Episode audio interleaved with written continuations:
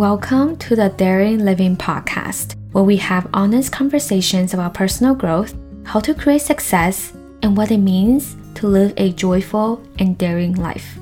I'm your host, certified life coach, Shirley Huang. Hello, everyone. How are you doing today? In this episode, I don't know why I'm singing right now. okay, in this episode, we are going to talk about a second part to growth that a lot of people do not talk about, which is learning how to have. The first part of growth is learning how to create, right? So it is setting goals, achieving them, creating something from nothing, creating a business, making a specific amount of money, learning a new skill, creating a new relationship. And this is what we focus on a lot. We think this is what growth looks like. We think this is what going to that next level look like. But actually, growth does not just look like working on your goal and achieving more and doing more. It is also about learning to have what you have created. After we achieved something, after we created something, if we don't take a moment to pause and really practice to learn to have what we created, then this is what happens. There's two things that will happen. One is that we will quickly move on to the achieve the next thing. Because as we are achieving it, we develop this mindset thinking that we're not there yet. It's never enough. And now after we get it, if we don't take a time to pause and really appreciate what we have created, then our mind is still in the headspace of this is not enough. I'm not satisfied yet. There's still more to do. Do you see what I mean? So that's the first thing what happen is that you will move on quickly to achieve that next big thing. The second thing that can possibly happen when you don't take the time to learn to have what you created is that you will sabotage yourself. You can also relate this with imposter syndrome. So let's say you suddenly got a huge promotion in your job and you think that this is a fluke. You think that you're just lucky. You didn't create this. You don't know how you got here. Your brain is still in the place of not believing that you are actually the person who is at this higher position then what happens is that you will create problems thinking that there might be something wrong and that you cannot accept the reality, accept this new achievement that you have created. Does this make sense? So, learning how to have it is a skill, especially if you are someone who just went through a huge growth phase and you didn't take the time to slow down, appreciate, and feel proud about yourself, like all of this is also part of how to learn to have. It is about letting our brain to understand, to appreciate, and to sink in, settle down into the reality of what we have actually achieved. And this is the reason why you see a lot of lottery winners out there that they won like a lot of money overnight and they end up losing everything within the next year or so, right? Because their brain thinks that they're just lucky. They haven't learned how to become the person who can have that much amount of money. Do you see what I mean? And that's why they sabotage themselves. So, here are two ways for you to learn to have what you have created. The first is to evaluate your success. Whenever my client achieved a goal, for example, uh, they sign a new client in their business, or they follow through with what they say they would do for the week, or they say, let's say they got a good feedback from their boss. First, we celebrate. We always celebrate. And then what I always ask them is, okay, how did you create this? By asking this question, it helps you to take 100% of all of your results. Because this is true. We always want to own 100% of the results, own 100% of the success that we have created for ourselves. Nothing is ever a fluke. And sometimes our brain likes to tell us otherwise, right? Our brain like likes to tell us that, oh, you're just lucky. You actually didn't do that. You didn't make that happen. And by evaluating your success, you want to evaluate it so clearly. You want to look very, very specifically about the mindset. What were you thinking about? How were you feeling? What were your exact actions that created this success? So, for example, let's say you, you signed a new client, right? How exactly did you create this new client? It's not the client just reach out out of nowhere. We want to take responsibility about what we have achieved. Maybe it's because you showed up on social media constantly. Maybe it's because you created a very valuable information and this person thought, oh my gosh, I think you can help me. You created something, you did something that created the result of the client wanting to sign with you. You created the result of getting a promotion because you worked hard. You went above and beyond in your projects, doing your work. Maybe you reach out to people instead of them coming to you. And also, how were you resourceful in creating these results? Maybe you were struggling with time management in your work. So you asked for coaching, or maybe you attended a webinar, or maybe you journaled and you ask yourself questions to really find the answers of how to improve your time management. And maybe because of that, uh, you were so much more productive at work. And because of that, then your boss starts to think about you differently and decide to give you this promotion. Do you see what I mean? Um, and the other question is like, how were you feeling when you were taking these actions? Maybe you were feeling purposeful. Maybe you were feeling committed. Maybe you were feeling brave that you showed up. And what were you thinking about that created these emotions?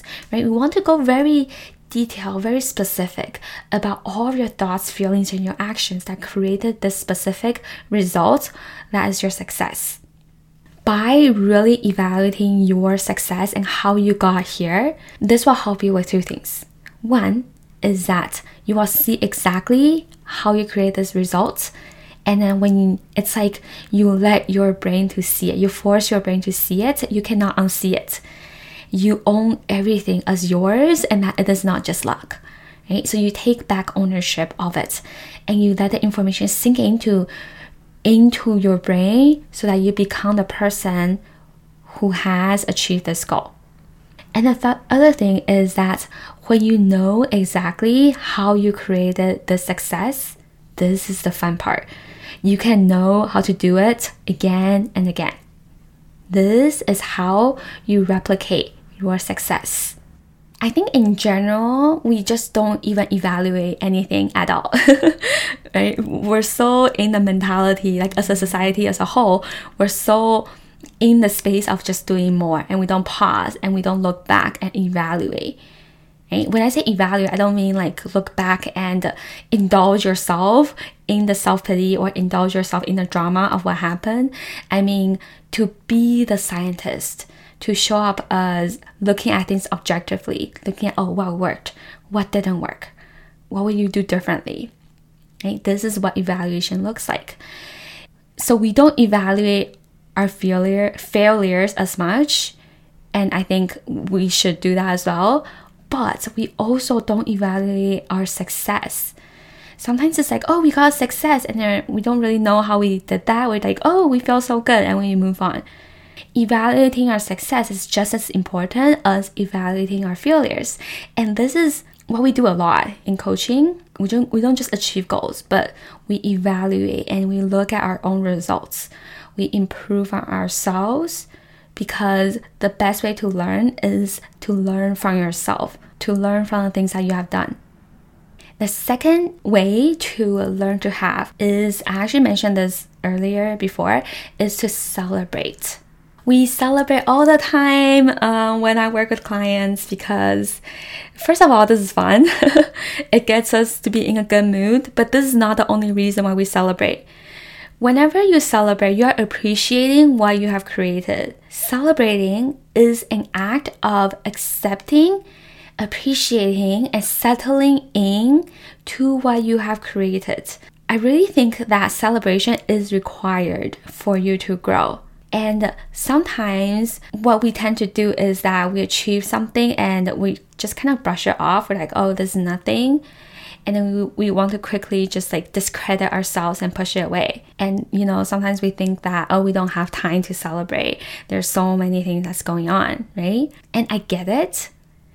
I totally understand that because I used to be very hard on myself as well. I used to never celebrate anything or any milestone in my business. I just think that, oh, I need to be very serious, I need to work hard, and that I need to keep on going. I'm not there yet. And I suffered a lot emotionally and just overall very a lot more depressed and a lot more anxious, a lot more worried because I was always just thinking that what I achieved was never enough and that I was always just hustling.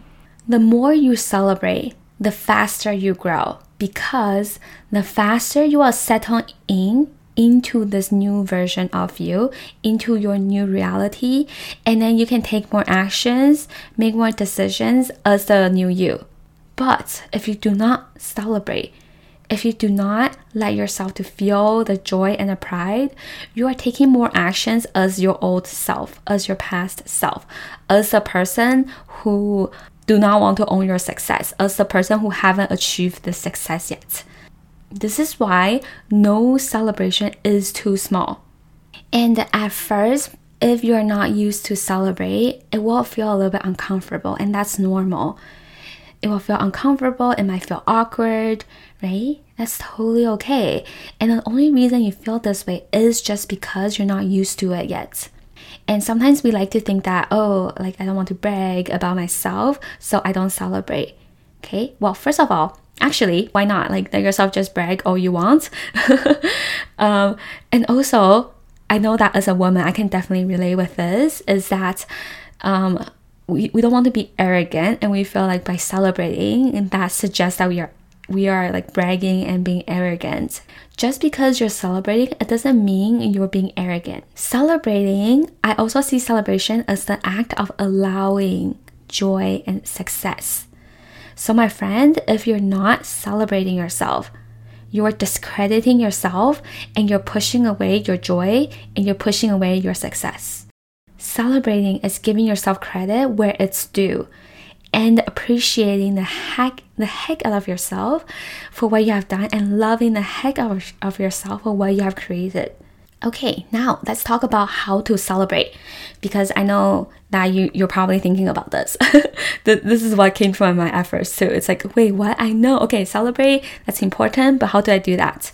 There is no right or wrong way to celebrating. Celebrate however you want as long as the intentionality behind it is very clear. So, let's say you want to buy a cake for yourself. I want you to tell yourself and be very intentional about the exact reason why you are buying the cake. So, it might be because, oh, I exercise three times a week this week and I'm going to celebrate myself. How I'm going to do it is I'm going to buy a cake for myself be very intentional about the reason why you are buying that cake. The activity of celebration, it doesn't really matter as much, it's more important of the intentionality behind it. However, there are some activities that you can do that will help you have more intention. Okay, so one tip I would suggest is to journal out your thoughts and journal out how proud you are about yourself.